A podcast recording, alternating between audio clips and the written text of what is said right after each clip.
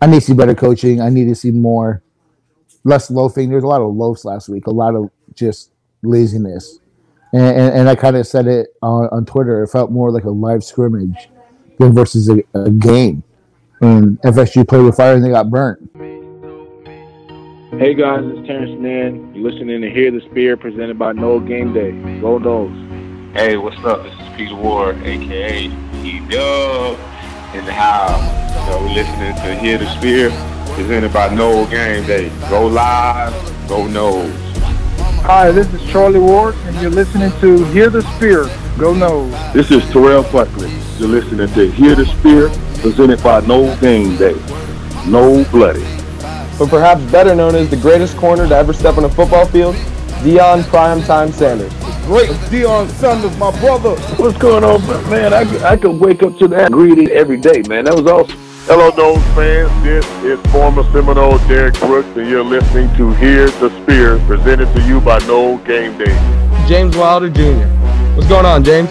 Thanks for having me on. SSOD, Florida State or Die, and go Noles. William Bar None Floyd. Gentlemen, what's up?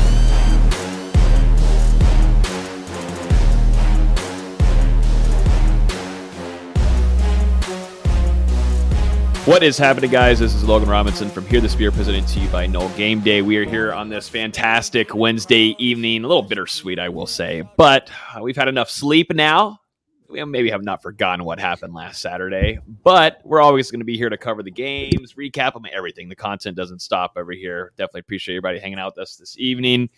With me on the show is Austin our lead basketball writer, up here with it with me at the top, Dustin Lewis, our lead writer and editor down below, and Nate Greer, our lead recruiting insider at NoleGameDay.com. Gentlemen, good evening. We are now four days past the horrific event that happened in Doak Campbell Stadium. Are you still alive, everyone? What, what happened? I don't want to talk about it. Yeah, do we really have to give our final thoughts on, on this? yes.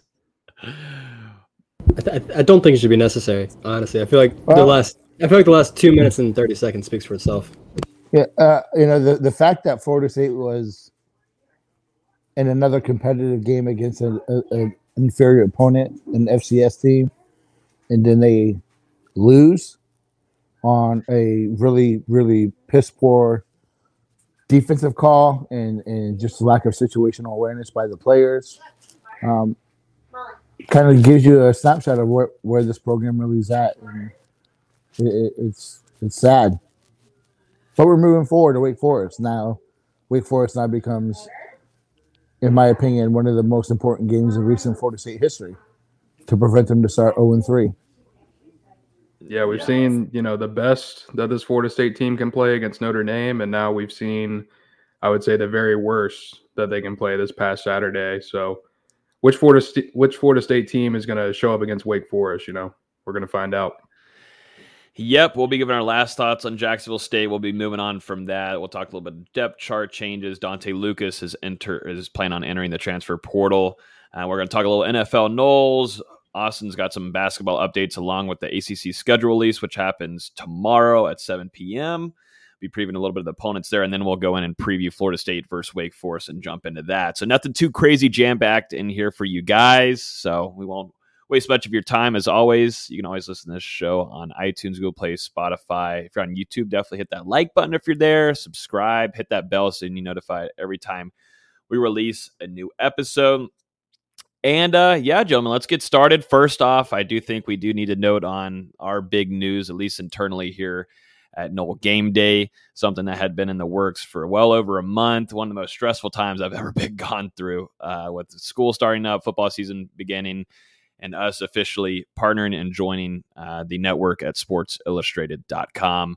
Uh, you know, this is something that is kind of oh, we've always I've always had dreams as younger joining you know a big network like this, and for it to be the Sports Illustrated is definitely a special moment for us. A lot of our guys on here put in a lot of work, a lot of things that you guys don't see maybe you know publicly but a lot of work goes on in the back back into this and us to get on here you know a few times a week and also have articles going out social posts find an insider scoop nuggets and take control of the discord like there's a lot that goes on the back end but we were really excited last friday to announce our partnership of joining that network. There's a lot of opportunities. You know, Dustin will probably talk on a little bit, but there's a lot of opportunities with retrieving now credentials that allows us to really get inside the program and give you guys so much better coverage along with advancing some of our content too because you know we weren't able to be there at those practices. We weren't able to see with our own eyes but now we get to go there and then on nights like this i get to come back from a practice and talk to you and we get to add more content to you know the articles videos everything of that nature. So we're extremely excited. It was nice to go ahead and announce that on friday and get that weight off the shoulders because that was just it was hard to hide things too. I'm not really good at hiding things. I'm one of the worst people when it comes to christmas presents and that one was really tough to hide from my friends and some of my family members. But I, I, our team here absolutely deserves this opportunity. We're going to kill it. The guys at Sports Illustrated, we're going to we keep our name. Our content stays the same, which we love. It's only just going to be advanced even more. Our production level is moving up some more. So. Uh, if anybody else wants to speak on it, I mean, it goes to Austin too. And Nate, you know, with recruiting and basketball, we're credentialed in a lot of areas and we can advance, we can really really like up our our coverage in that overall in both of those areas. Now, for me, it's just you know being an independent site is tough uh, because it, it, it's a, it's a lot of grinding. It's a lot of grunt work to you know compete with twenty four seven and rivals and all that stuff. You know, you know, sites that are credentialed and have access that you know we you know, felt that we had a right to. Let's be honest, you know, felt we had a right to it, but there's certain rules and things that prevented that. But now that we have that roadblock out of the way, you know, that gives us a chance to be even more competitive when we already were. So it's exciting that we get a chance to, you know, ha- have such a a large media platform behind us that will allow us to get, you know, our our hard work out there more.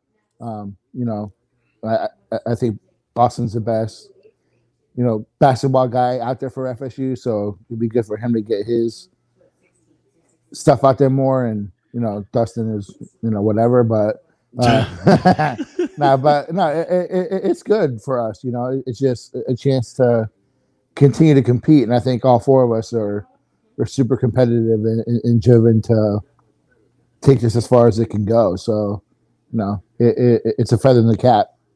You know, especially for you that you know you started this a long time ago, so it's got to be, you know, especially good for you to see the fruit of the labor to come through. And, mm-hmm. and, and one final thought, you know, I would say, you know, all that good stuff that's happened for you since I came along, you know, yeah. a year ago, it's been so great for you, you know. yeah, since you came on, everything has just been looking. Everything really has just flourished, you know. Yeah, I mean, we've got your we've got your initials up in the right hand corner right now. I know. So. I, I mean, know. It's like just destined just for this to happen. Yeah. yeah. Meant to be. But Dustin, talk about the coverage on football because you'll be, like we said, credentials uh, are coming, but how will that affect our coverage, practice, football games, etc.? Yeah, I mean, being under Sports Illustrated in general just you know increases the the credibility of Nole Game Day and like you said earlier, it's just going to enhance the coverage that we'll be able to bring. You know, now being credentialed to go out to practices, you know, watch the team, give you guys nuggets on, on what we're allowed to report, attend the press conferences, and even extending to game days. We'll be we'll be able to go up in the press box, watch a game and everything there. Go watch the the pregame or the post game press conferences and, and all that.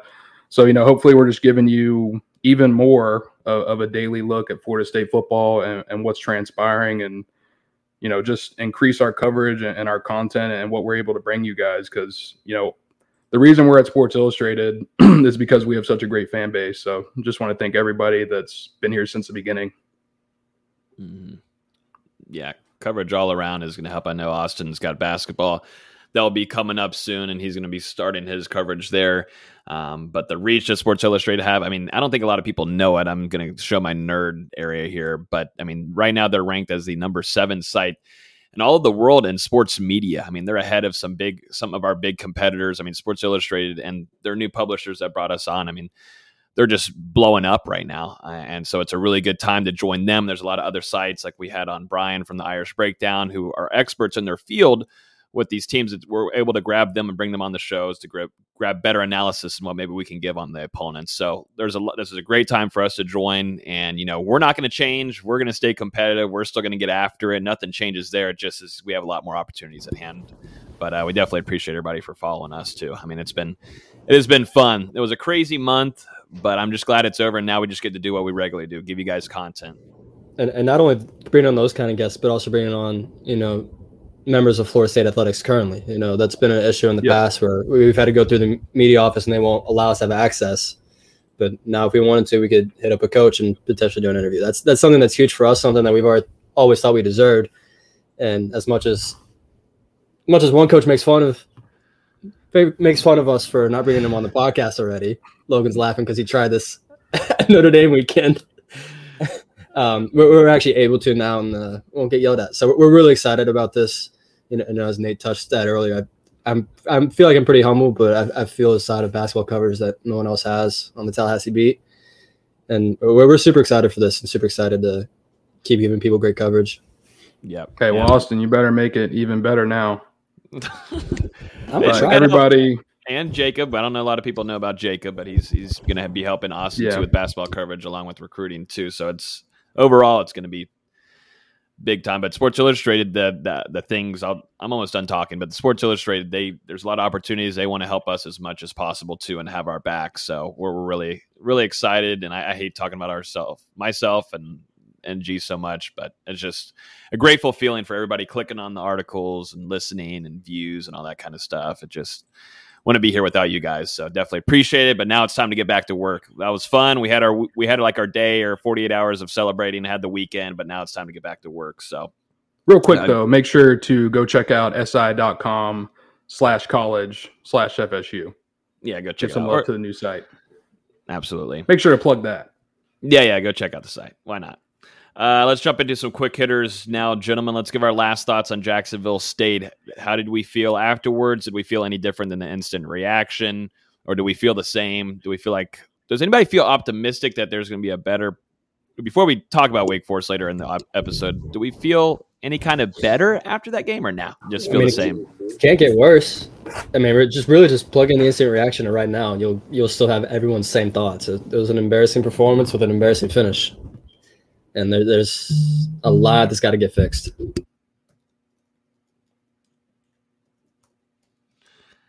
I can take that. Nobody else wants to speak on it. Nate, what do you feel like after the Jacksonville State game in a few days? Um, nothing really different than what I what I thought in the uh, instant reaction. I mean, it's just like it, it's mind numbing that Florida State got to this point to where they lost to an FCS team. It's the ugliest loss in Florida State history. And you know, people got to answer to that, you know. And, and and that's the coaching staff and that's the players. You know, the players got to execute more, but you know, the coaches can't put their players in a position to fail, and and, and that's just. uh I, I, I I need to see some some more commitment this week to the as a whole. But I mean, I need to see better coaching. I need to see more, less loafing. There's a lot of loafs last week, a lot of just laziness. And, and, and I kind of said it on, on Twitter. It felt more like a live scrimmage than versus a, a game. When FSU played with fire and they got burnt. Yeah, I would say just, you know, still really disappointed in everything that transpired on Saturday night you know, in my opinion, it, it, didn't even really feel like Florida State wanted to be out there. You know, they just didn't compete with that same fire that we saw from this team um, against Notre Dame in the opening uh, in the opening week. And I don't know if it was just because they felt a little satisfied after a close loss, or they thought they could take it easy on Jacksonville State.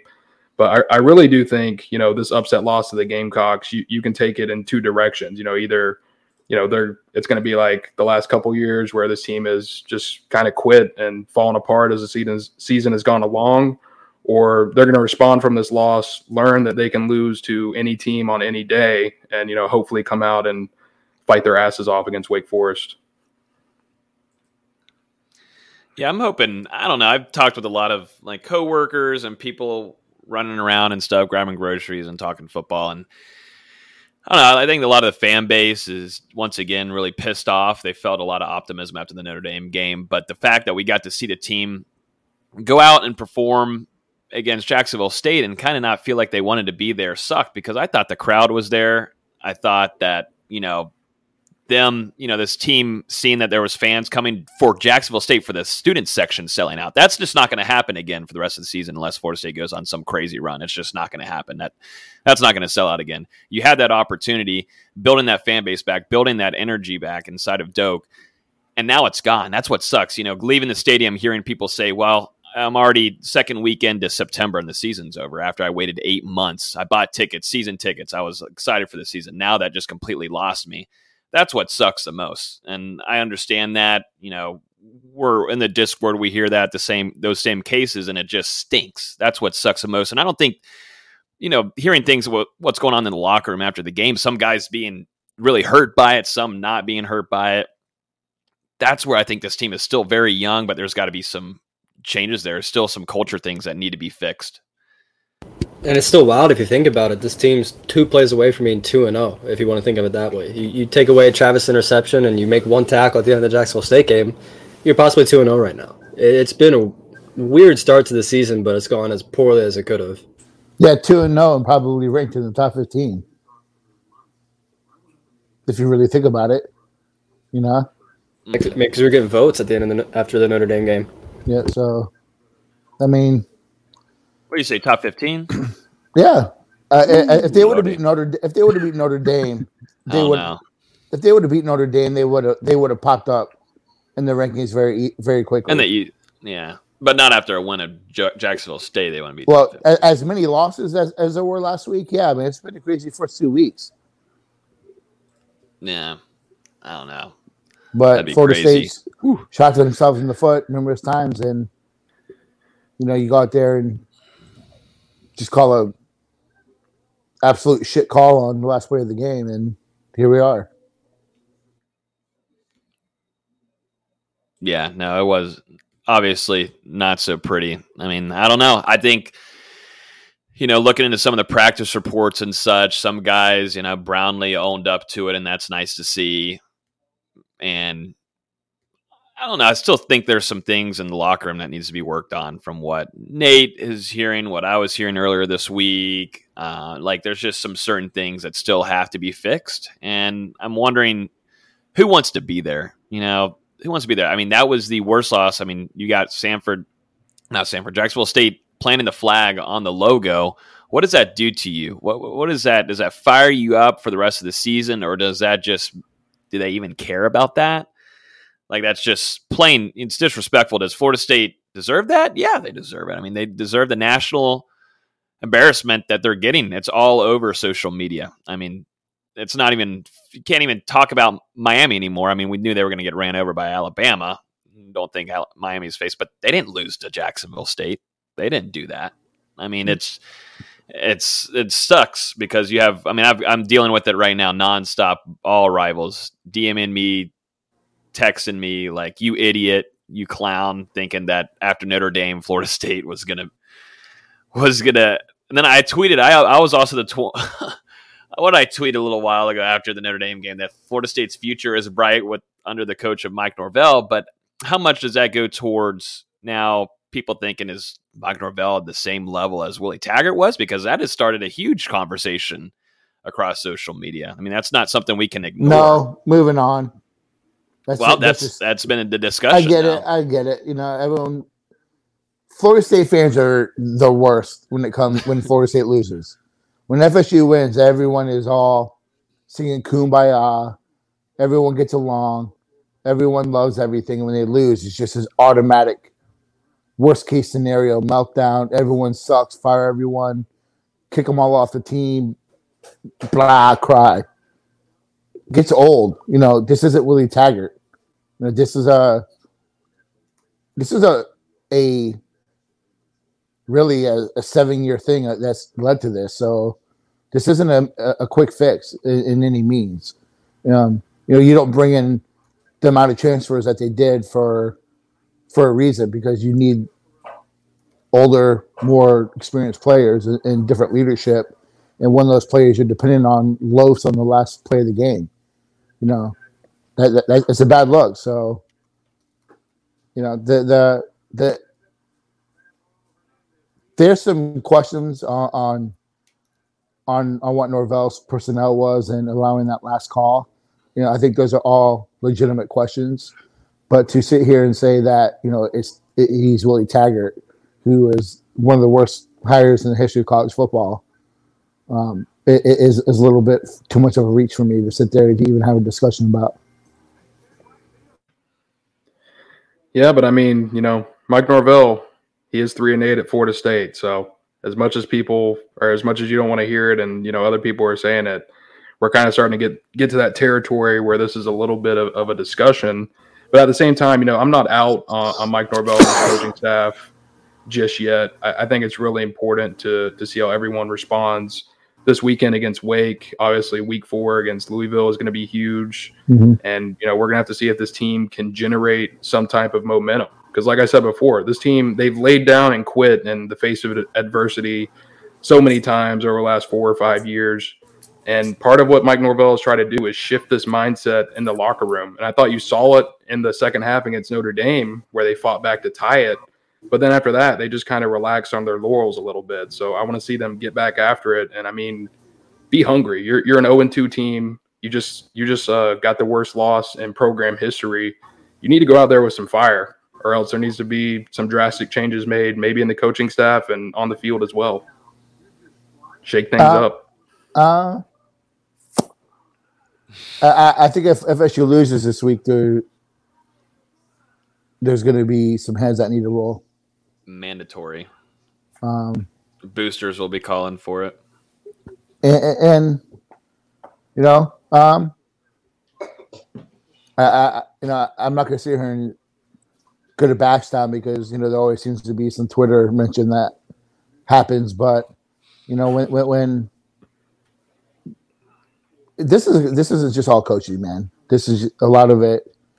You know, the coaches don't have a false start. These coaches don't miss tackles. So, you know, there has to be some accountability for the players too. So, and, and coaches are responsible for putting them in position. And, you know, uh, as we were talking about, you know, before we hopped on here, you know, Justin, you know, we were talking about, you know, Fuller a little bit. You know, has he really been that bad? You know, and, and uh, and, and, when you look at the whole picture, you talk about Norvell three and eight at FSU, but you also have to talk about his coaching staff.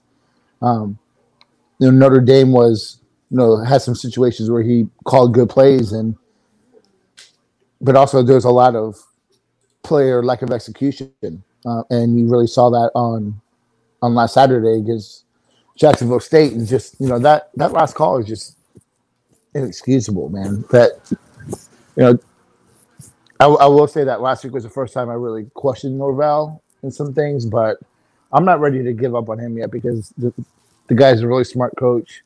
Know, he's innovative. He's got a really good coaching tree overall, so the guy can identify coaching talent. I'm not ready to give up on him yet. Um, you know, uh, you know, as Logan said earlier, you know, a lot needs to change off the field in terms of, of what these players are doing off the field in, in order to become better on the field. So, you know, it's just not as, as simple, cut and dry as, oh, let's go fire another coach. Because FSU does that, they ain't getting no coach that come here. They're getting us on the staff. They can buy us. Yeah, It- you know, they, they go and fire another guy after two years. Who Yeah, they there's not gonna enough get? money floating around right now. Who they gonna get? Honestly, No one- no one's firing anyone worth a anybody. damn. No one. Yeah, no So one's let- let's firing all, anybody. let's all relax. Understand that you know before Norvell came in, this is a three to four year fix. They're doing what they're supposed to do on the recruiting trail. Um, Florida State's got to win, and that's what that's what we talked about a lot. You know, Florida State's got to win, get to a bowl game this year to keep that class together. Now we're going to see if they can nut up and do it. Yep, we'll see. Wake Forest is a big time game, so we'll be previewing that at the end of the show. We'll officially seal this up, dig it up, put it away, and seal it off against Jacksonville State. That's over. Over that. No more to be spoken on. Uh, let's talk a little bit of depth chart here before we talk about Dante Lucas. Uh, depth chart changes. McKenzie Milton listed as the sole QB starter. I know a few other changes in there that Nate talked about with Sidney Williams. But uh, McKenzie Milton, the lone survivor there in the quarterback room, now Jordan Travis as a true backup. Um, you know, we saw during Jacksonville State they were running a little gimmicky both quarterbacks here and there, but it seems like McKenzie Milton's a sole starter. It didn't seem like that was really working. I know Nate, you were talking about it too. It seemed like they were trying to play around with that. That's kind of kind of stuff you do during practices, maybe not in the game. I mean, maybe you do do that against Jacksonville State. You used to be able to do that five years ago, but now you can't do that, anyways. But, um, anyways, McKenzie Milton listed as the true starter. Um, Which is the correct move. Yeah, He he was Yeah. been the only one that's been able to show he can sustain a drive so far. And now that there's film out there on Travis from all of last year, teams just know what to do. Uh, he's still not a threat as a throwing quarterback. I think you could still bring him in on you know third and short, fourth and short if you need it, and do that instead of the stupid wildcat that we've been doing the last two games. But I, I think Milton just raises the offensive ceiling. He already has a pretty good chemistry with kids like Williamson. I think he's going to get there with McClain. I think I think it was just it's time for the right move. You use Travis as a gadget kind of player, but he, he shouldn't be a full time quarterback. Um, I- I'm interested to see how it unfolds, man. Um, you know, I, I, I, you know, I've had I've had my own thoughts about about Travis as a quarterback. and I know there's been debates, and you know, I've said some things where I don't feel he's necessarily an overall quarterback at this level of college football. Um, and, and I'm going to stand by that, and I think it showed. And, and the kid's a great athlete really special with the ball in his hands. And you have to find a way to make that happen because the guy is just a he's really good with the ball in his hands. That doesn't make him any less of an athlete. I just don't think he's a full time quarterback at, at FSU. And there's nothing wrong with saying that. It just is what it is. I think Milton should be the guy, and it looks like that the coaches are, are going to move that direction. And, and, and I'm anxious to see what happens with a guy like Chubba Purdy, who's you know starting to come together a little bit for him in practice. You know, you know, does his progress uh, does that allow him to slide into a number t- number two role? You know, I'm, I'm I don't think we're really done with that depth chart yet. Um, I I really think that you know, providing something catastrophic with, with Milton and he gets injured or not for a long, a long time, I, I, think he's locked in. And I agree with Logan um, a little bit. You know, it had to be done. And, and then with Austin, you know, he sustained the drives each game. Um, the offense is just, you know, they struggled against Jacksonville State. They should they scored 17 points, but I think some of that was just play calling and personnel, and that's where I really felt like they were just And penalties and drops. yeah throwing stuff to the wind and see what happens. So that's why I felt it was kind of more of a scrimmage than an actual game plan, and that that's on the coaches. But I think Milton is definitely the way he should go. Yeah, and I'm fine with Milton being the starter, but you know, the biggest thing to me is just Florida State developing, you know, some consistency at, at that quarterback position. I think I think we talked about it on the the Jacksonville State recap, but you know, a lot of different quarterbacks got a lot of reps during fall camp. Milton missed some time. So, you know, guys were in and out throughout the entirety of fall camp. And, you know, it just feels like the passing game that they're just not in a consistent rhythm at this moment. So I think having Milton start, you know, hopefully at least for the next three, four, five straight games, we'll just see that continue to grow as things move forward. And you also have to remember, I mean, this is only his second game back after a thousand days out after that devastating knee injury. So I'm sure he's still getting his footing back together. And one question I want to ask you guys, I mean, are we are we worried at all, you know, about McKenzie Milton's arm strength, his velocity on some of these throws? Because I look back at that interception against Jacksonville State where he threw, you know, out wide on, on the corner route or the hitch route, whatever you call it. And it just felt like the ball didn't get out there fast enough and allowed the DB to come up and make the play. So I just wonder, you know, with that knee injury, and obviously it's something he's going to have to manage throughout the rest of his career, do you think that's potentially hindering him at times throughout games? I think he's still just testing the waters on what his knee can do, really. Um, I think he's made some really impressive passes. I mean, we talked about the one to Helton in the Notre Dame game. He, he's made some impressive passes, and even that one that Helton dropped in the Jacksonville State game was an impressive throw. I, just, I think he's still trying to figure out what he can and can't do, what his limits are. I think he'll get more comfortable as the season gets on. It's not like Travis has great velocity on his throws either. There's a lot of throws that just loft and sit there forever. So I don't really think worrying about his velocity is too much. I just, I think that interception against Jacksonville State, I think it was poor timing. I, think the receiver didn't come far enough to the ball. He was a little bit underthrown. It was a combination of a couple things. I, wanted to comment on something that's kind of not really breaking right now, but something that's just all over Twitter. So I thought it'd be worth noting. But I think it is. I think we got to talk about PK Sam, former Nole, played at Florida State, um, has been very vocal on social media. And lately, the last 24 hours, it's been absolutely wild. He's now combating with Travis Hunter, five star FSU commit. Um, PK Sam tweeted just a little bit uh, earlier today and quoted, I was asked by the source, well, he said, practically, I know the tweet he deleted, but he said a source told him that the locker room was a wreck um, and that he can confirm it. And that's just how it is. And there's got to be changes there. Uh, he was then told, he tweeted, I was asked by the source to take the tweet down, but since a lot of FSU fans always want to talk, shit, I got something for y'all next time I go talk to these top recruits. I could actually give a damn what our record is. I already got what I needed from the school. Hashtag keep talking. He just tweeted about an hour ago saying, if you want to go to FSU football, you might get called a, a for saying the locker room is in shambles. LOL, Travis Hunter, make sure you choose wisely. He posted a picture of him in private DMs with Travis Hunter. Travis Hunter wasn't a fan of PK Sam tweeting things about Florida State football and things of that area. Nate, you know more PK Sam than any of us do on here. And you're also a big Travis Hunter guy. Um, Um, any so- comments on what is happening here? Because I don't know what's happening here. I just see it all over Twitter, and uh, we haven't So had here- any time. Here is a guy. I don't Here's a guy. happening. So PK Sam needs to shut the fuck up. Okay. Here's a guy who his first two years at Florida State, he did absolutely jack shit. Has a good junior year. Always blame the quarterback. The quarterback is why I didn't have a thousand yards. The quarterback this, the quarterback that. Um, tries to test the, the waters in the NFL. Um, ends up making the Patriots squad. Um, and be- Uh, and then God, it's always the whenever- timing can never be more impeccable when he drops out. No, Like- it's always when something is going down. Bro. We need a statement Oh from him. Oh my goodness! Of course, he always disconnects. Then I wonder what the podcast people hear whenever this goes on. They don't get to see that he actually drops off. We can't make it up. It's real. I'm not removing him. There we go. sorry, I had a power surge. Welcome Um, back.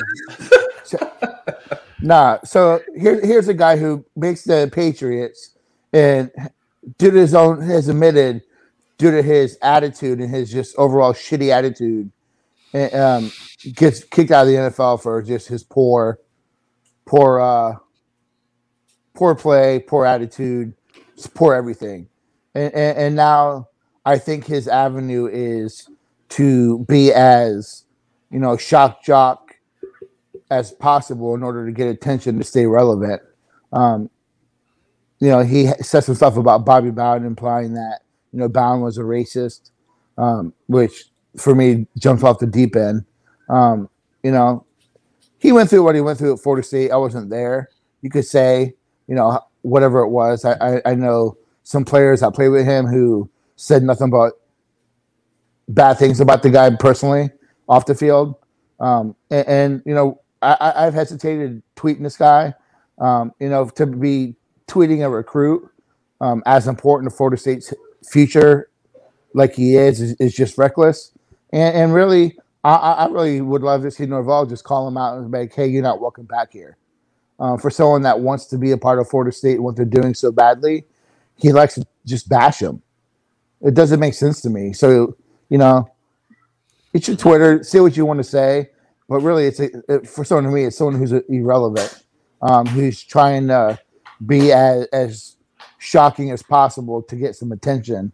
And you know, I hope Travis Hunter tells him to kick rocks. You know, that would make him a seven star, in my opinion. Seven star. yeah, no, I just thought I'd bring that. I just see it all over Twitter, so I think it's worth noting that sometimes uh, just stay off Twitter. Just get off Twitter, leave as soon as you can. But to be in private DMs with a f- kid and your biggest recruit that you've had in so long, that just shows how much you really care about Florida State and overall. And that doesn't He cares about. Self. It No, yeah, he yeah. cares about himself. You know, so PK Sam, I see ya. Thank you for that touchdown against Florida. Um, kick rocks. Anyways, let's move on. Unless anybody else has any more comment, I think Nate did a really good job of laying down that real quick. Nobody else does. Good. All right. Dontae Lucas is planning on entering the transfer portal. Nate, you've also had him on your list really early on that you kind of saw this coming, that he would be leaving the program. But, you know, there was a lot of things to him, both on the field and to some things off it and maybe in the locker room that just weren't on the same level as Mike Norvell, the coaching staff, and what what they want. I, I think too. You know, he's not he wasn't listed as a starter. He came in a few games, but as like last week, you know, mistake penalty on him, messed up a drive, and you know, I wish that I wish him all the best. It just seemed like such a roller coaster up and down because he had had meetings previously, from what we were told, with the coaching staff, and you know, it just is a rough was a rough road for Lucas. But he's no longer with uh, the program, Florida State.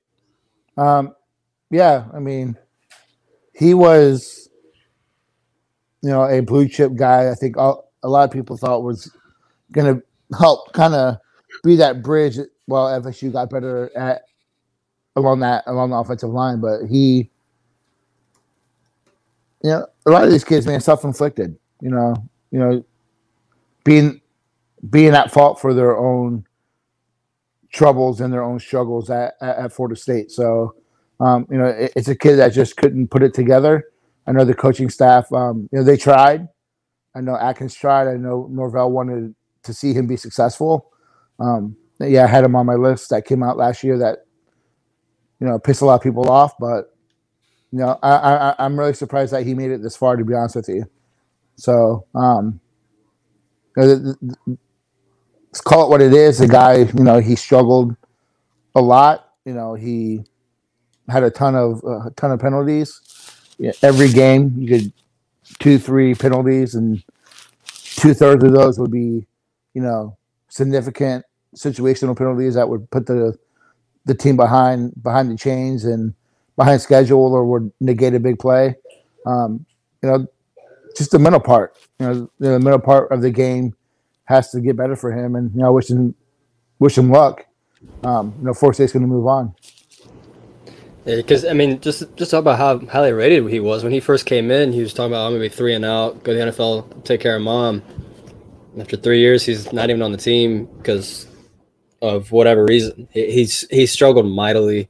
I wish him all the best, but he, he just struggled so many times when Florida State needed him to step up, and it sucks. Uh, Florida State needs quality offensive line depth. They thought they had him, had it in the and Dontae Lucas coming in, he just struggled game in, game out, play in, play out. You know, I will say he didn't get a really great draw from the beginning because, you know, he did come in as a highly ranked offensive lineman, like you said, Austin. He was the first, I believe, true freshman offensive lineman to start the season opener for Florida State since like 2004, 2005, something in that range. And, you know, I thought he was decent his freshman year, but but the thing is, you know, he just got thrown into the fire way too early. You know, I like to see an offensive lineman come in, red shirt, build up their body, get comfortable in the system because you're talking about, you know, 18 year olds going up against 22, 23 year old grown ass men. I mean, it's just a different game, you know, translating from high school to college. So, you know, he played his entire true freshman season. Then he had that knee injury in the the bowl game against Arizona State that set him back. So, you know, a lot of setbacks as well in, in his development. And, you know, it, it just didn't help out in the end. I'm sure he was he's been really frustrated over his time at Florida State because, you know, he was expected to do big things and it just didn't transpire and wish the wish the best of luck for him wherever he does um end up. Yeah, best of luck to him. Hope things can turn around for him for sure. Uh, going into the rest of some quick hitters here, I thought it was worth noting too before we hopped on here to mention uh, that Sanford will actually be naming their field after former FSU head coach in Sanford, uh, Bobby Bowden. Uh, he'll be actually his name will be on the field uh, there, and you know it's really cool. I forget which date. I'll have more information on here in just a second. But uh, it says Sanford Samford University will officially name the field an F. Page uh, Seibert Stadium as Bobby Bowden Field prior to their sept- September 25th home game against ETSU. So some really cool, some really cool stuff here. That's great, Noah. But Florida State did it first. And I, I'm trying wouldn't to be think if surprised if, I wouldn't be surprised if West Virginia did something. Like I know, I know Bobby wasn't at West Virginia long, but I wouldn't be surprised if they did something for him there too. I could see Marshall doing something for him as well, like some type of honor, just because he, he was a really big part in helping them start to rebuild their program, you know, after that tragedy Yep. way back when. Mhm. So, I mean, he's done a lot around college football. You know, it, it's crazy. It's kind of crazy the impact that Bobby Bowden is going to leave just from, you know, from Florida all the way up to, to West Virginia and in between.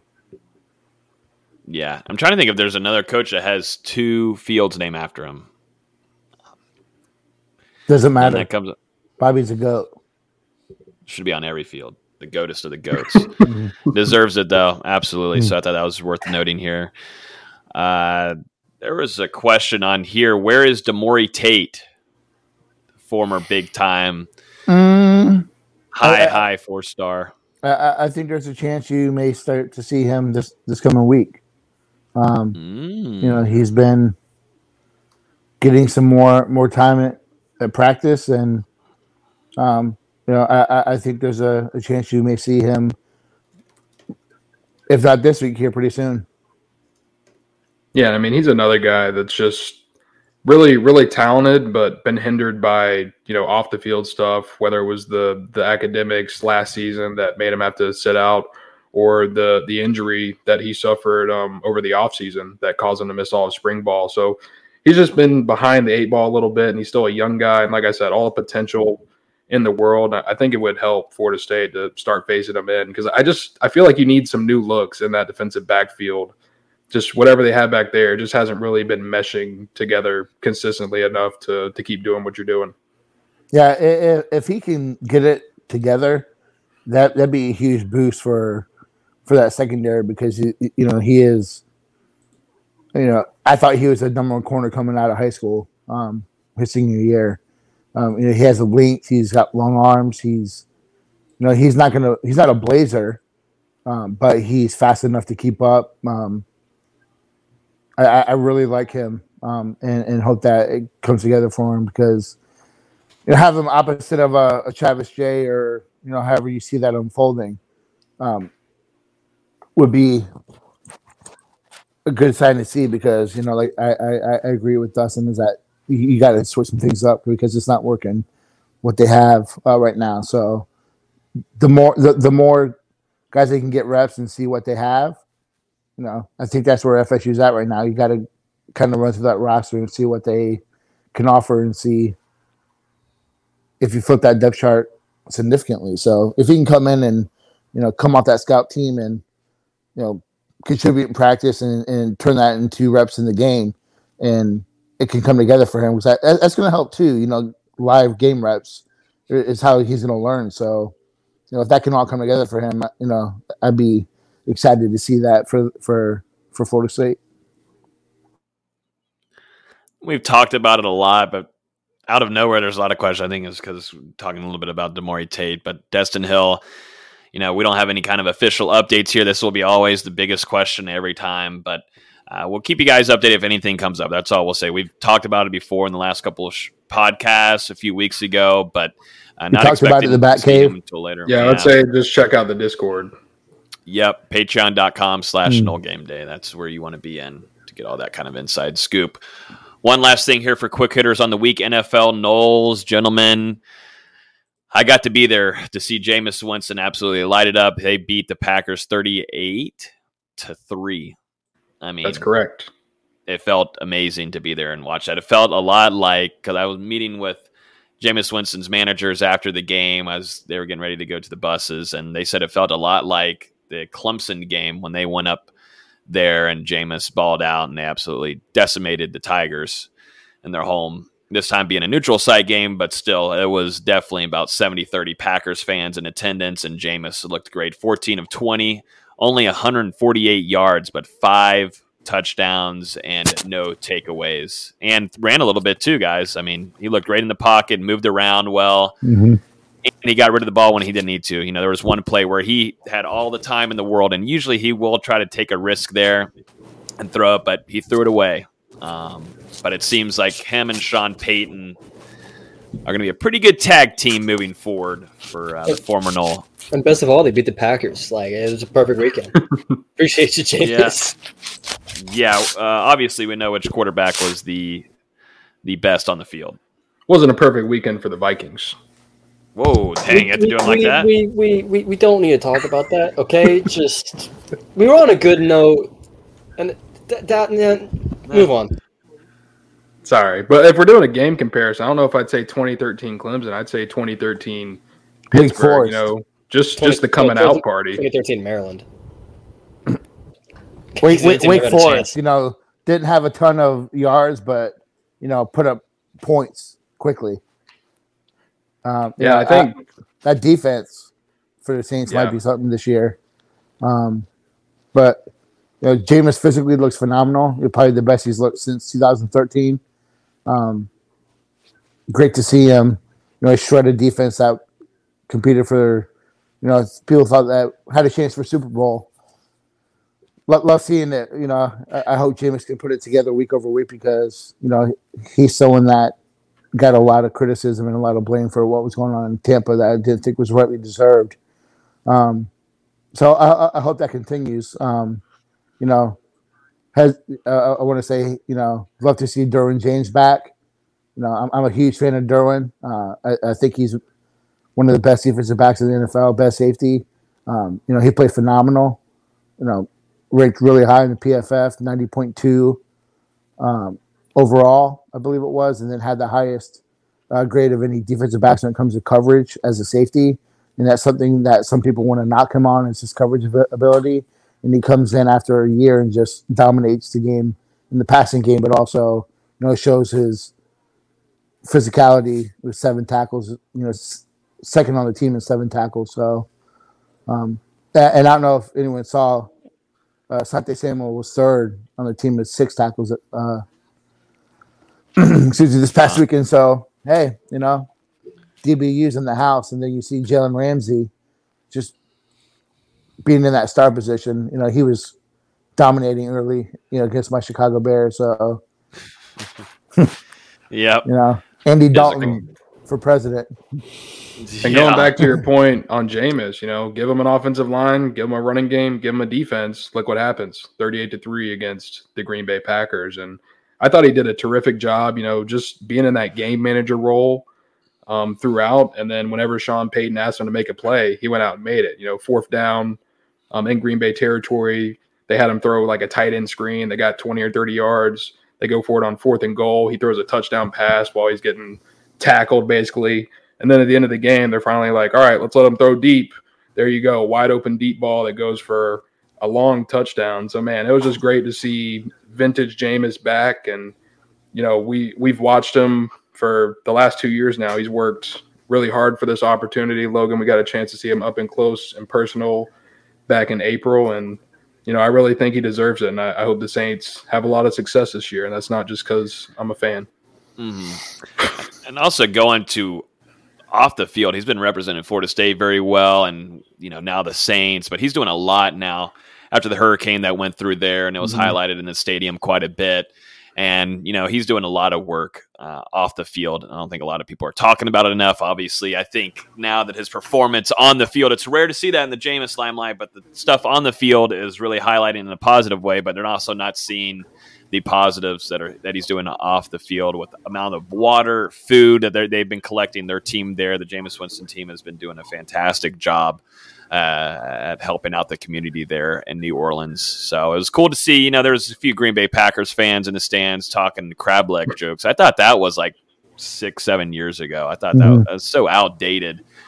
NFL fans are really weird. I, I'm, I think I'm better at college football games than NFL. There, there are some really weird like NFL fans. Like I understand like you doing the dressing up thing. I think that's even better. But there's some weird, weird people. I don't know if I was just in a weird crowd, but maybe they're just Packers fans. You were in Jacksonville, so Whoa, all right. whoa, you my going hometown. you All going right. against Jacksonville people? There, All Cleve, right. Well, I'm just I'm just saying it's a it's a strange city.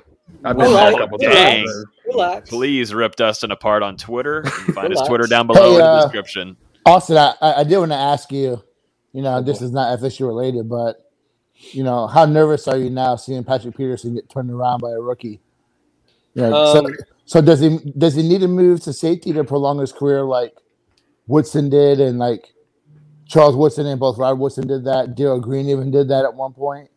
You know, I, he? I wouldn't be upset with it because I mean we have Harrison Smith, who's one of the best safeties in the league, but next to me you have Xavier Woods, who's just okay. I, I wouldn't be upset moving Pat Pete back. Um, but then who are you playing at corner? Are you really playing Bashaud Breeland, Cam Dantzler, and Kris Boyd? Like, it's kind of just putting what you have out there. Our, our secondary is pretty terrible. Yeah, uh, I mean, I mean uh, that route was was, was filthy. Mm. Yeah, so NFL Noles, good start to week one. Brian Bar- Brian Burns also had a good weekend too. Um, worth noting there. So good stuff from the from the former Noles, excelling really well. I'm excited to see Derwin James, Jalen, Jameis. Uh, it's gonna be fun.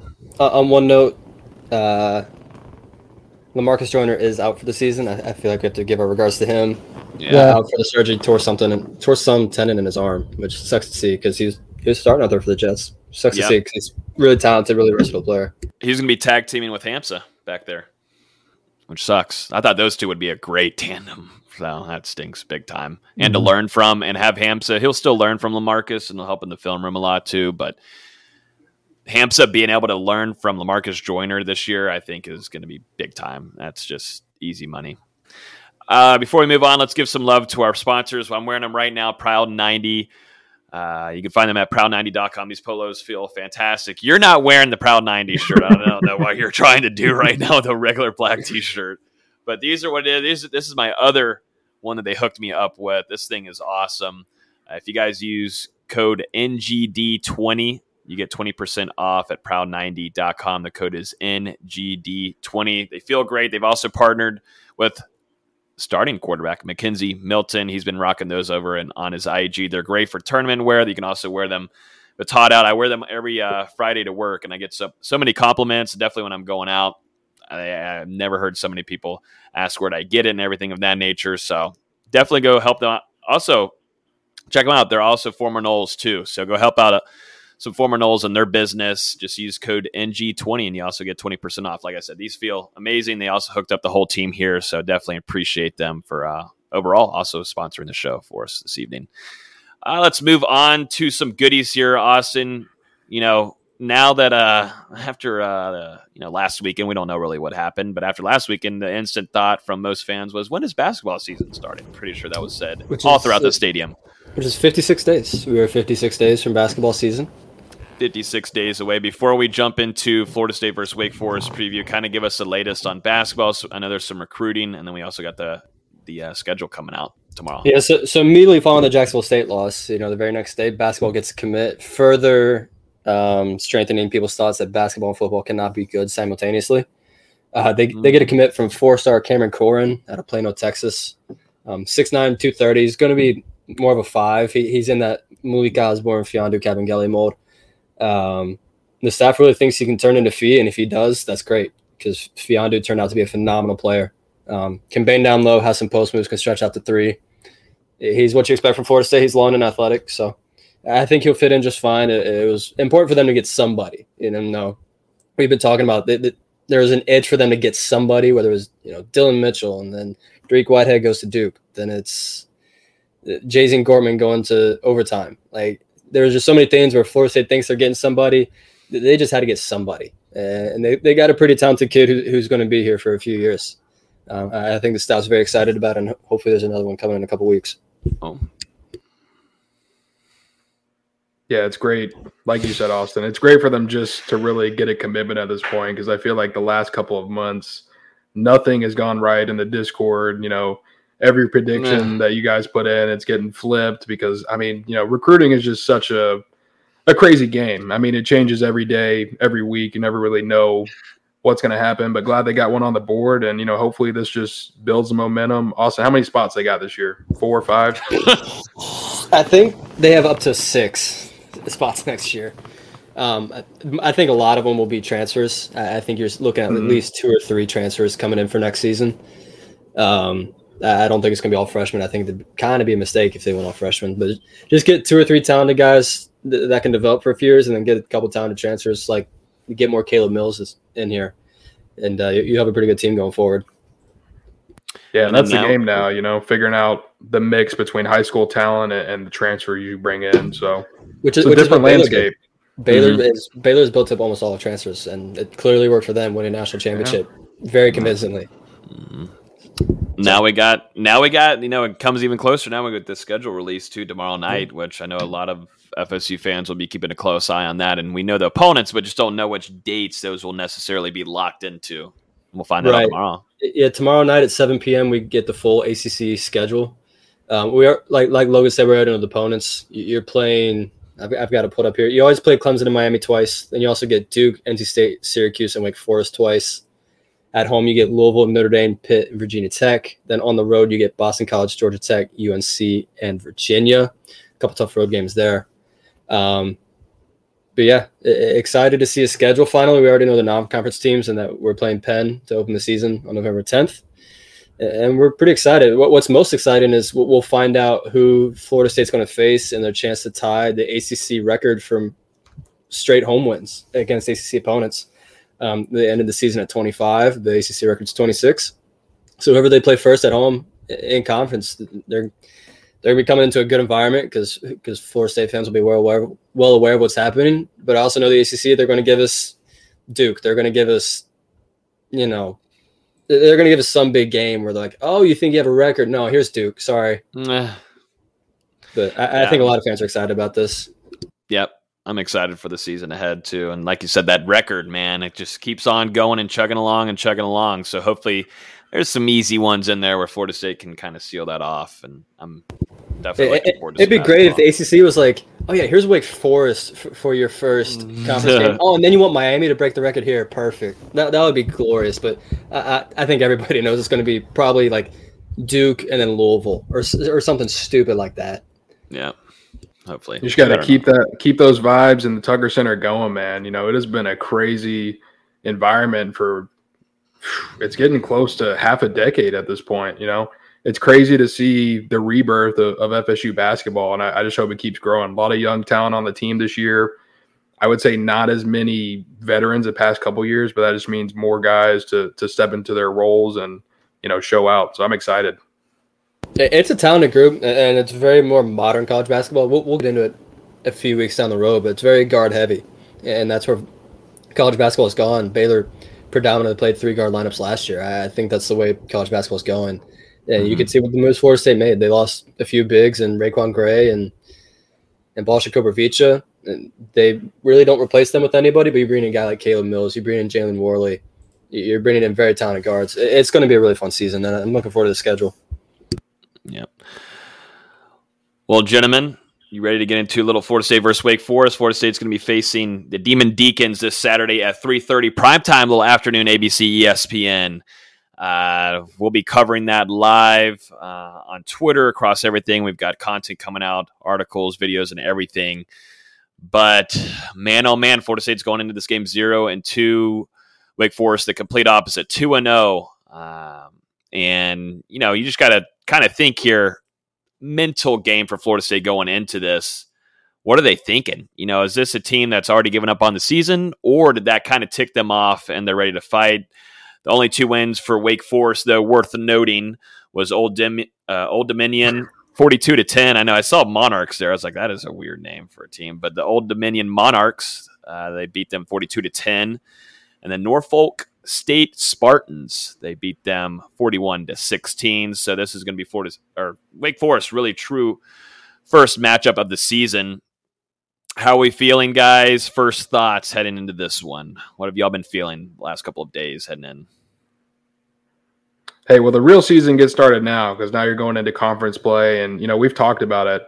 Who really knows which Florida State team is going to show up on Saturday? I don't think any of us can really confidently say. You know, it's it's just going to depend. You know, this team they've shown. I, I said earlier they've shown the best they can be. They've shown the worst they can be.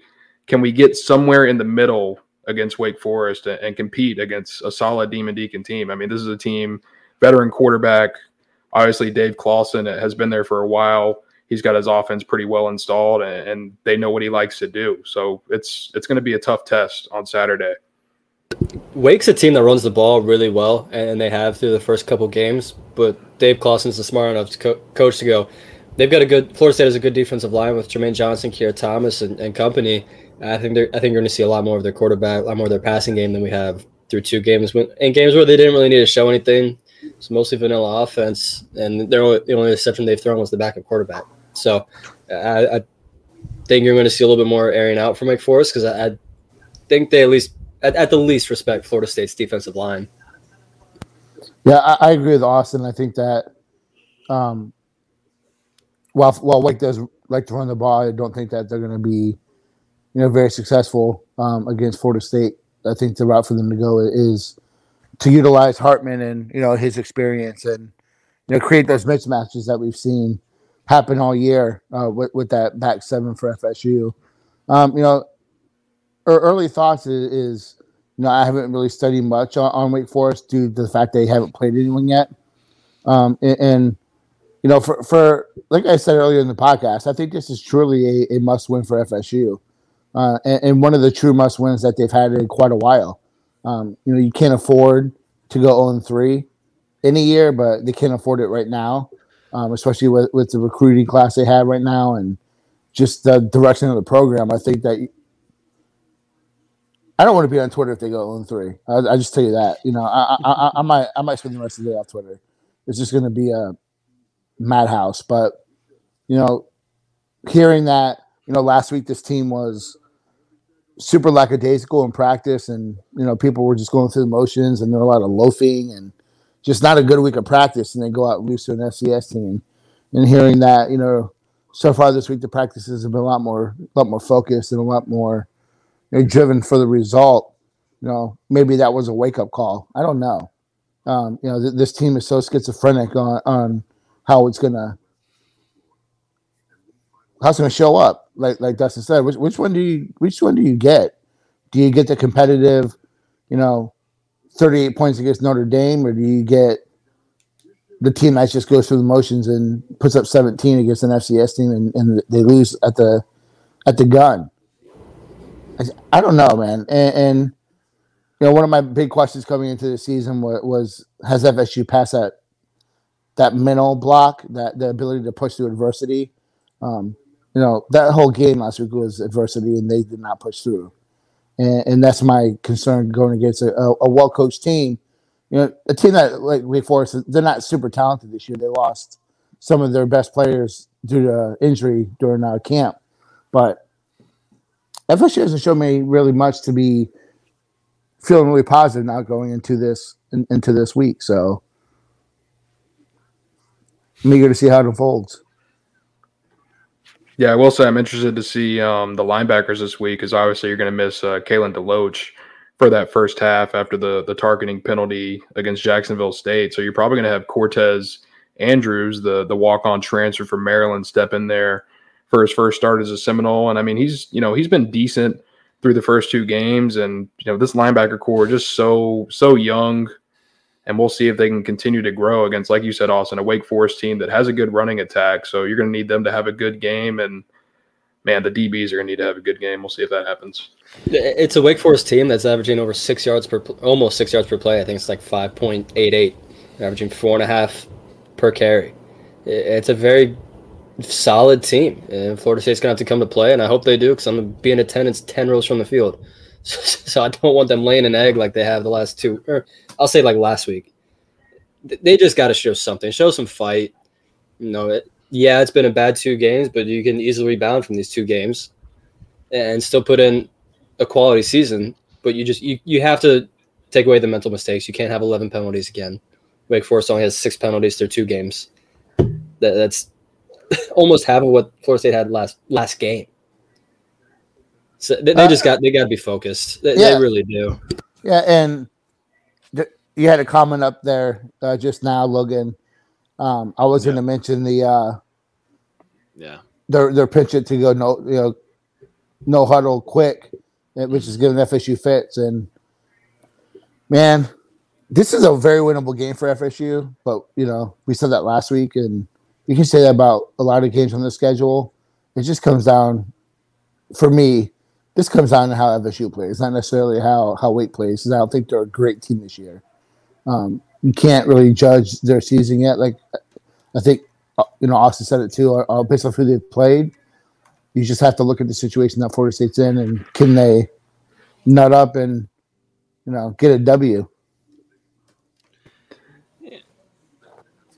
And you know, you have to think Wake Forest definitely going to come out, you know, from the opening kickoff and be ready to go because they know they're going up against a Florida State team that's probably questioning itself right now. And you know, I'm sure the Demon Deacons are going to come out, try and punch FSU in the mouth, and see if they are going to respond or if they're going to lay down. And I think we'll we'll find out pretty early, you know, how this game is going to go. Whether Florida State's going to fight for four quarters or, you know, not even if it would have even been worth uh, them getting off the bus. So we'll just have to see. Um, I'm definitely worried about the challenges that the the Wake Forest offense um, presents to FSU. You know, they're not really a team that relies on a lot of big plays. I think through two games and against those uh, teams they played who you know aren't great competition, they've only had uh, one or two plays that were 40 yards or longer. So this is an offense that will put drives together and keep your defense on the field for a long time and tire them out. And then you know by the second half, that defense is just sucking wind. So it'd be huge for Florida State in that first half. You know, get a couple three and outs, get uh, shorten some drives, force some punts, and man, build some momentum early. Mm-hmm. Yeah. And we also keep in mind this is Florida State's first road game. They, they were terrible on the road last season, and they haven't game. looked great. They, they haven't looked great at home this year. So how, how do they handle their first true road test? I, I know they kind of got that simulation when they went to Jacksonville for those couple of practices, but now they're going into a quote unquote hostile environment. There's only so much hostility in, in Winston Salem at Wake Forest, but Three yeah, so fans going wild. yeah, and they're all six years old plus. Um, it's still their first road game away from Tallahassee, away from things that they're used to. How they react, we won't know until probably four thirty, about an hour after kickoff. But we'll see. There's certainly some challenges. Mm-hmm. Yeah, and now really worth noting here, Nate Austin's going to be in attendance. Is there anybody that he needs to talk to recruiting wise? Can we get him there for a few interviews? What do we need? It to doesn't matter because I'm not going to. Uh, Let's wait until after the game because recruiting I- might I- be on a downslide by then. Yeah, So yeah. Let's wait till after. You know. Let's wait till after, then send him out. After the game, I'll be in the car doing an instant reaction podcast, probably. Okay, okay, that can work. We'll take you for that for sure. But yeah, they got to show up. I mean, I think it was worth. I don't know who just said it earlier, but I think Wake Forest is going to strike very fast, very fast against maybe a little vulnerable, thinking about itself team with Florida State. Gotta, gotta, gotta be ready. I mean, I think they're just going to send it. I do believe in Florida State's running game. They can push that down. I'm not so sold yet. Like the passing, like we talked about earlier, it's just not there yet. But running wise, it's easy tandem. Corbin and Ward. I know, I know. We, we hear in the press conferences that you want to see all four of them, all five, all six of them. You got two running backs that have been playing the best out of their first two games. Run with them. They are. They should be able to go through a whole football game. If one's not feeling good, you go with the other one. If the other one's not feeling good, go with the other one. But you don't need to run three or four when. I know. I understand you want to get as much playing time, but if it's not working, keep in the two best players. That's what you do.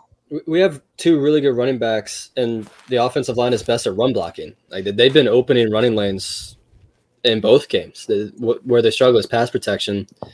Don't put this offense in situations where on second and nine, th- third and eleven. Like these situations can happen. Part of that's less penalties. Part of that's you, you just got to commit to running the ball and running the ball out of the wildcat. Like get away from it. That's, that's what I mean to say. I was But, about to say, geez, yeah, get, get away from the wildcat. Doesn't seem like that's Use- over. use Dillingham your- keeps.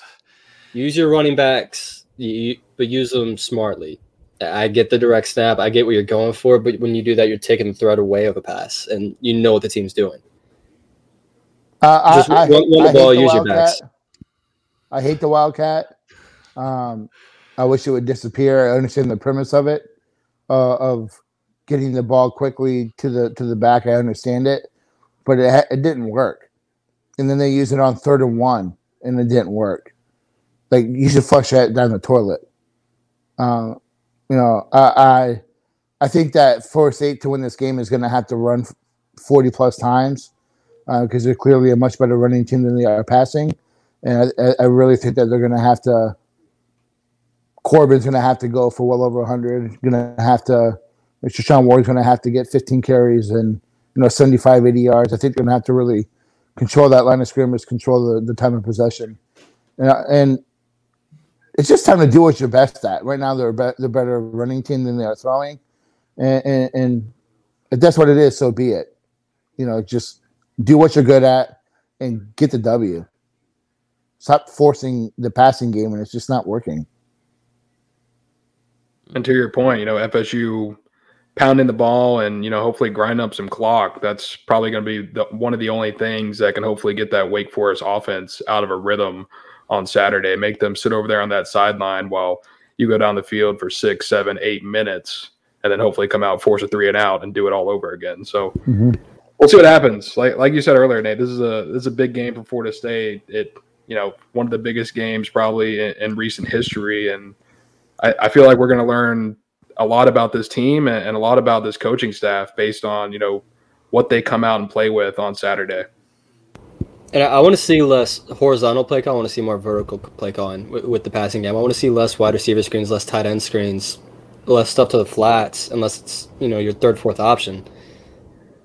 At least expand it somewhat vertically, where you can open things up for the running game. The most important thing with the mm-hmm. running game is, like, like Dustin noted, it, it slows the game down. And you saw it last week against Jacksonville State, where the defense was just tired by the end of the game because they'd been on the field for so long. Mm-hmm. You got to give this defense a break. You can't keep going three and out on offense and only take 20 seconds off the clock. Give the defense a break, on the ball, get some first downs. It, it shouldn't be that difficult, hopefully. And, and, and when you're going to pass, catch the damn ball. You know, Catch That too. that too. And, that would you know, help I- a little bit, right? I mean, I, I agree, Austin. You know, they're going horizontal too much, man. You know, they haven't really stretched the field or attempted to very much. And when it, when they have, they've gone to Keyshawn Helton, who I just don't think is the right person for that for that role. I'm not a want- coach, Yeah. but you know, I, I, I'm just going based off my experience of football. You know, a a six three, two hundred pound receiver is going to be better at a 50-50 jump ball than a 5'9", 170 pound kid. hmm Yeah. Well, I want more of McClain. I don't give a damn how much Yeah, I got to I- do to it. Do I have to yeah. pay? Can I Venmo someone on the coaching staff? Like that ball should have been. I understand Helton. That's going on, and he was wide open. That should have been caught. But Mhm. I want McClain. Even if I want one on ones with McClain, I think there should be more opportunities. Like like Austin was noting, I want more vert- vertical shots. Give the guys a chance, man. I understand though there have been drops, so maybe that's what the worrisome is. But if, if that's the drops from the veterans, put in the youngins. Let them get a chance and let them go up for one on ones. I want to see Burrell go on one on ones. We've heard great things Mhm. about him during practices and him being a physical guy. He's got that Bolden build. If there's one on one chances, quarterbacks, let's take a chance. Take it. Take the shot. That's what Notre Dame was doing. And booyah. I mean, even though Mhm. Travis Jay had pretty decent coverage and one of them being great coverage and still mossed them, I mean, that's just what you do. Let them take advantage of one on ones. I think the quarterbacks are still a little nervous with that. And Mhm. you know, I, I don't, I, I don't know. I, I want more vertical shots. I want McClain out there. I want Burrell, um, I want Williamson. I want Douglas. I want I want Kentron Douglas out Poitier. there. Douglas Well, there. He I caught in Notre Dame. I mean, he he performed. He he performed well. Douglas played. Yeah. Why why is that not being utilized more? You know, Yeah. it just seems like when something works one week, like we saw last. We saw this last year. Something worked really well that week, and then the next week you never see it again. That's something that I'm questioning. And I mean, even Andrew Parchment. I mean, you brought this guy in to to be a vertical deep threat, and I mean, man, I, I can probably count the amount of team the amount of times I've seen him, you know, run a fade route on hand. I, I it just doesn't make sense to me. Mm. Yeah, Doesn't there's questions here. No, it doesn't make sense to anybody else on the show here. Yeah, but yeah. Brian Robinson, uh, Brian Non-factor. Move on. Still, still, out. hurt. Yep, Still still hurt. still out right now. Uh, um, but yeah, I would like to see abroad in the slot. You know, you have a guy who's physical, um, get you those tough catches. Um, I, I, I really like Williamson. You know, McClain. Go youth movement. You know, For real. just Preaching to the it's choir, time. Nate. It's time, man. It's time. It's time. You know, Nah, Yeah, definitely in the it- wide it- it seems- It seems like it's your young kids who are really the, the, have the dog mentality on this team. Um, reward that and take your lumps. If you're going to take the lumps, take the lumps with, with the players and build for the future. Mr. Wren here says, uh, "Let Wren blow the top off." Yeah. About it, just the production there has been been not so fun to watch. But which guy? I'll just ask this before going to score predictions. Which guy needs to have a big game for, in order for Florida State to win this? You know, Jermaine Johnson has been leading all Power Five, and I believe friggin' tackles, sacks. Uh, what else? Almost everything else for a lineman right now, in all Power Five conferences. But who, in particular, both offensively and defensively, do you guys think needs to have an impressive game in order for Florida State to go to up there to Winston Salem and win this? I think for me, I'll go first. I think offensively, I'm going. With, uh, I wish I could mix it, but I think Corbin. He's just gonna have. They're gonna have to run really well in this and stay consistent on offense, moving down the field because I'm not sold on the passing game. Uh, defensively, I'm not worried about Rain Johnson's. I know he'll have a good game, so I'm going to maybe someone, maybe in the linebacker room.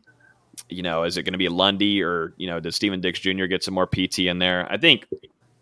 Um, I'm gonna go DB and I'm gonna go Brownlee. I think Brownlee has to have a, a turnaround game after what happened last weekend. I know there were some some things off the field that he was dealing with. He owned up to the mistake that happened on the field against Jacksonville State. But going to Hartman, I mean, they're going to throw it. They're going to throw it, and you got to have a good cover DB during this game. So I'm going to go Brownlee. I think Brownlee, um, and along with Corbin, need to have a big game this upcoming weekend. If you're in the comments right now, put in there who do you think needs to have a big game. I'm going outside the box. I'm, I'm going with the two coordinators. Uh, I'm going with Kenny Dillingham and Adam Fuller. I feel like they have to call the game correctly for, for Florida State to have a chance. You know, that there's been too many times where the, the player may be in the right position, make the wrong play, or there's just a complete wrong play call on defense. And on offense, we've already talked about it. Run the ball. Stop going horizontal. Use what this offense is good at and don't bounce from thing to thing. Find something and stick with it oh, use the running game to open up play action, open up things down the field. I think it's on the coordinators as much as it is on any single player. And I mean, this is maybe this is kind of a, a cop out answer. I'm going to go with the offensive line because I mean, last week was just dreadful. You know, a ton of penalties, um, holding, false starts, bad snaps, ineligible man downfield. I mean, man, just fundamentally, they need to get it together as a group. And we've talked about it on previous episodes. You know, they didn't get a ton of time to work together as, as a consistent five during the preseason because of guys being banged up and whatnot. And even last week, you know, you're without starting center Maurice Smith. We'll see if he's ready to go on Saturday. But, you know, it's going to be huge for Coach Atkins and that whole unit. You know, just like I said with the starting quarterback position earlier, I mean, you just got to have these guys on the field together getting reps to, to build that offensive chemistry. And defensively, you know, it, it's tough. I would say the entire defensive backfield, but I'll just go with um, Sidney Williams, you know, first start of the season at safety. I think he's been FSU's probably best defensive back to this point by far, whether it's in pass coverage or, or coming up to to make some big hits in the running game. A, a, lot to like about the kid. I mean, only a redshirt freshman. So yeah, excited to see what he can do against the, the Demon Deacons and, you know, hopefully just bounce back from that last play. Um, Austin kind of stole my thunder. I was going to go that. I saw you smile. with, with, with, with, with the uh, we didn't even talk about this. I feel good. Um, but um, um, so uh, and you could I'll still go, pick the same. You can, I mean, nah, man, nah, nah. Uh, I, I think there's a lot different. of people that need to step up in this game. Um, yeah, you know, there's a lot of options. I, am going to go Andrew Parchment on, on offense. Mm. Um, you know, he came in expecting to be a guy to stretch the field, uh, bring that big playability to the to the wide receiver room that they they needed coming into the season, and, and he's you know been a little non-existent. You know, some of that, some of the play calling, lack of opportunities, quarterback. You know, you, you can talk about a lot of why the production is what it is. Um, but he needs he needs to have a big game, stretch the field, take the top off the defense, um, have a couple big plays, and, and, put some points on the board. Um, and, and, on defense, uh, I, am gonna go. I'm gonna go Amari Gainer, um, and I'm, I'm, gonna go Gainer because you know you're missing DeLoach, who has been pretty steady as a starter two games in. You know, I had a bust of play, you know, right when the game started against Notre Dame, but overall, he played a lot better than last year. Um, and, and, and, you look at a position that's just not very deep. Um, he's going to have to just be that guy that controls that intermediate stuff, and you know, it, it is a beast in the run game, and also is able to, you know, cover those tight ends or whatnot. Because I, like I agree with Austin, I think they're going to throw the ball a lot. So, you know, Gainer, Gainer's got to step up and you know wreak some havoc and you know create some turnovers. So uh, I'm gonna go with those two. And, and, to Nate's point, Gainer's been in position. He just hasn't made the plays. You can talk about the missed safety from last week, where you know mm-hmm. he, he, had him dead to rights and just over overshot it. He, has been in position. He's got. He's just got to make those plays. And it's worth noting, DeLoach too won't be there in the first half, so that kind of linebacker room is already, you know, teetering with some depth there, at least with a lot of experience so far playing the season. So, um, you know that those are some good picks too. I think it's a, sadly there's a lot of lot of handfuls, and Austin went the coaching route there, and not wrong. A lot of the FSU Twitter, a lot of fans, you know, outlets, people covering it, you know, a lot of blame went towards the coaching staff, so they also have to bounce back here this upcoming weekend. It's not just the players. Uh, before we do some score predictions, let's give some love to our friends over there at Manscaped. You can find them at manscaped.com. The best razors down below. I say down below the legs, the best you can find. I can't praise it enough. Had to use it this last weekend. Had to get prepared for the week ahead. The light on it, I swear the LED light changes the game for everything. I also did I did clean it though, but I did shave my face. But really the primary the primary focus here is down below. You can use our code Noles20 for 20% off. And they're hooking it up too for you guys that listen and watch the show. You also get free shipping so the package is awesome. It comes with a lot of different things, and it's also got wireless charging involved there too. So it's just advanced technology.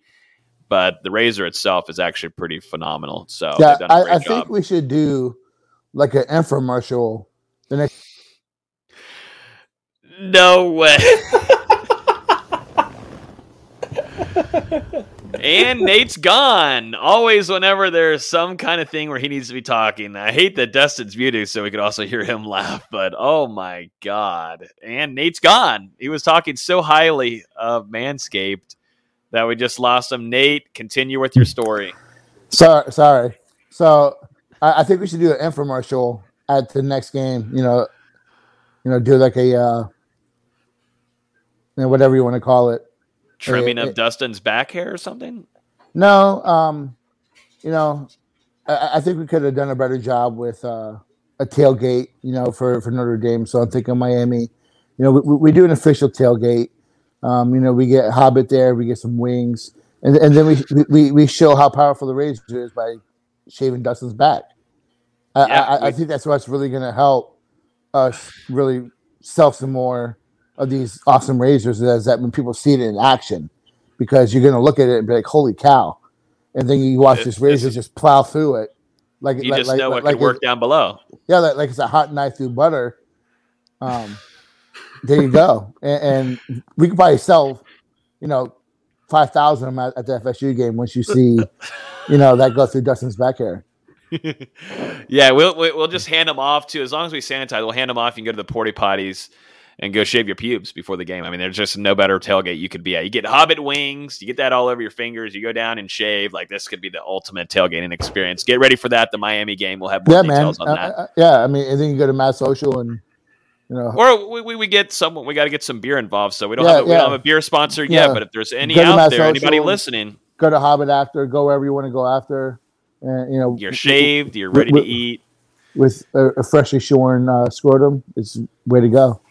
Absolutely. So use our code Noles Noles twenty for twenty percent off, and you also get free shipping. So Manscaped.com, mm-hmm. they're hooking it up. So definitely take advantage of that big time discount. We've already had a few people tell us that they have taken advantage. So go right ahead, gentlemen. let's get to the fun part here. What everybody's been waiting for. We got in the chat. Everybody's getting ready. Score predictions for Florida State versus Wake Forest primetime ABC this Saturday afternoon. First afternoon game of the season. First road game of the season. Florida State did not win a win- road game last season. I want to go last. Worth noting. Nate wants to go last. Nate wants to go last. I feel like he's got something prepared of some nature. I don't know. But yeah, if you're in the comments right now, put the score prediction. If you're on the podcast, tweet us your score predictions. But gentlemen, who wants to take it first? I'll go second. I'll go second. I'll go first. I, I, I don't care. Um, you know, coming into this, coming into the season, whenever we actually did the the schedule preview or whatever a couple weeks ago, I had this game pinned as a loss for Florida State. Um, considering the circumstances and, and how we got here to week three, I think I'm going to keep that prediction as is. You know, I'm just I'm not confident in, in which Florida State team that we're going to see on Saturday. I just have no idea. And at the same time, I mean, you've got a Wake Forest program that like I said, Dave Clawson has been there forever. He's got his guys, his system. Uh, you know, they they know how to run it. A veteran quarterback and Sam Hartman. So I'm just more comfortable in what they bring to the table rather than you know the Jekyll and Hyde that that is Florida State. And I'm going to go uh, Wake Forest 38, Florida State 20. Mm. I'll see you guys at 7 p.m. on Saturday. I thought you said you weren't going to show up if Florida State lost. You were going to show up to the instant reaction. Yeah, we'll see. I'll flip a coin. Yeah. Uh, Sports Illustrated. Hello, where are you at? oh yeah, I'm up. Oh, sorry, I did say I was taking second. Uh, dang it, I don't. I wish I could have gone never because I'm just gonna continue to depress this crowd. Um, I've had no optimism about this upcoming game. I hate that it's a road game. I hate that they're playing once again another. This is now veteran. I feel like he's been here for a while, but Hartman, a quarterback for Wake Forest. Uh, I think really a pivotal factor is going to be if once again you're just not going to see. I know we saw it against Jacksonville State a little bit, but I didn't understand what kind of package they were doing with both Jordan Travis and McKenzie Milton on the field. That just wasn't working. Feel like they were just testing things, but there's got to be some kind of game plan for Jordan Travis. If he's fully healthy, if he's good to go, there's got we got to see Jordan Travis on the field if Florida State's going to have a chance in this game, in my opinion. You're you can't take away your best leading rusher last season and him just be on the sideline in this game for the rest of the season. You're just ruining, you're just hurting yourself. So I don't think that's happening. I think there's still some quarterback things that are going on that I don't trust and things that I'm hearing. Uh, so I don't think Florida State will win this game. Um, I think Jordan Travis will. I don't think we'll see enough of him. So I'm going Florida State. Uh, I'm going to go Wake Forest actually. Uh, 31 FSU 21. This is depressing. Yeah, no, it is. This is this will be this is so far on the same picks here. If we, and we also I got to mention too, we as a team we are one and one on the season. Well, on the show. I, I will continue the trend. Sadly, Mm. um, as as good as um, Wake Forest offense, I think we all think it's pretty good. They also have a really good kicker, who- is a career almost ninety percent field goal kicker. So if it comes down to that, he, he's got experience. He's a, he's in his fourth year. I I I think there's just too much working against Florida State's favor. I said it before the Notre Dame game. I'm not going to pick Florida State to win until they show me otherwise. And I had a little bit of hope until Jacksonville State. Um, I think it's going to be highly competitive. I think it's going to be somewhat high scoring too. But I'm going to take Wake Forest 37, Florida State 31. Ooh, Man, this is tough. Man. This is tough. Nate could be the only one. He could break the trend of us all picking the same teams. Uh, so you know, see. I I think that you know, like I said, this is this is a solid game. You know, Florida State's a five and a half point underdog as of the opening betting line. I'm not sure what it is now. Um, you know, there's a lot of people that have gone a one, complete 180. National media, you know, Florida State's back. They're going to be competitive. Then they go and lay an egg last week, and, so I, I'm actually gonna buck the trend. I think Florida State pulls it Mm. out. Um, I, I- think that Wake Forest, you know, ha- has a good quarterback. Um, they have they're decent at running backs. They they have one playmaker, at, at wide receiver. Um, the defense is okay. I mean, they're allowing four yards of play, but you look at who they played. I, I, I don't know, man. I, I, I'm gonna go with my gut. My gut tells me that Florida State pulls it out, um, and I think it's gonna be a 27-23 type game. You know, I think it's gonna be contested throughout. I, I, I think that um, this is a game where Milton's experience pays off for FSU, and I think that they they make it happen, and they they go to one and two in the season. Um, I think they, you know, they get it done. I just my, my gut just tells me, um, yeah, they'll, they'll, they'll make it happen. Um, you know, my, my gut told me that they had a chance to beat Notre Dame. Uh, That happened. My gut told me they blow out uh, Jacksonville State, and that didn't happen. So I don't know. We'll, we'll- we'll see. Um, No, you weren't. Yeah, you weren't the only Yeah. one. you know, so I, I- I'm, I'm gonna go 27, 23 FSU with the W.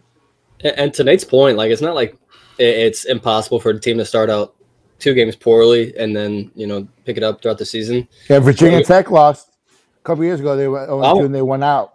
I'm gonna go further back because I saw it in the comments earlier. 2007 Michigan Mhm. started at 0 2, including a loss to App State at the very end, and then ripped off eight straight wins after App State and a loss to Oregon, and they won eight straight. So Mhm. it, it's not unprecedented. Things can happen. So I mean, if you want to have optimism, there's your optimism. Optimism, baby. I want optimism. I would love for Florida State to bounce back. All of us here would. It would be really fun to have an instant reaction and you know say, "Hey, boom, there you go, first win, and it's on the road." That's impressive. I like that. That's a good And- and- answer. and- that's a good. That's a good answer. Let, let me throw in there. I think. Cor- I think Corbin goes for over 200. Whoa, whoa. Shoot, Damn. they're gonna be rotating four or five running backs. Nate Dillingham likes that. Yeah. No, no, it's not going to happen because if it does happen, I'm going to drive it to Winston Salem and Yes. meet my son. That's what you're gonna be doing. I'm, I'm, I'm going to make the, the 10 hour drive to Winston Salem. Go hang out with Austin Young, do Yeah. recruiting coverage up there for a week. He can Good- do recruiting coverage up here. I, Go talk to a bunch of two stars. No. Damn, that's tough. Uh, but yeah, definitely, we will be covering that. Looking forward to that. Uh, I think we've got so many articles going out for coverage there, so keep keep an eye out. All you got to do is Google FSUSI. Uh, appreciate everybody for y'all's support and cra- congratulations over the last couple of days. This has been really fun. We're excited to be working under the network of the Sports Illustrated, the meetings that we've been having. There's a lot of bright. There's a the future is really bright too. They're doing some really cool things. So uh, we're excited about teaming up with them. We appreciate y'all's support. Nothing changes; it just amps up now, uh, and so we're excited. As always, you can listen to this show on iTunes, Google Play, Spotify. Uh, if you're on YouTube, definitely hit that like button if you want to. If you've you if you've lasted this long, definitely hit the like button. It's free; doesn't take more than a second. Hit that like button. Subscribe. We release episodes all throughout the week, and we go live on Wednesday nights at 8:30, and then we do instant reactions after the game. Definitely appreciate everyone listening. Enjoy the game this weekend. Go Steelers! Feeling good. We're back, baby. Steelers Saints Super Bowl, baby. Upcoming. Can't wait. Y'all have a great weekend. Bye.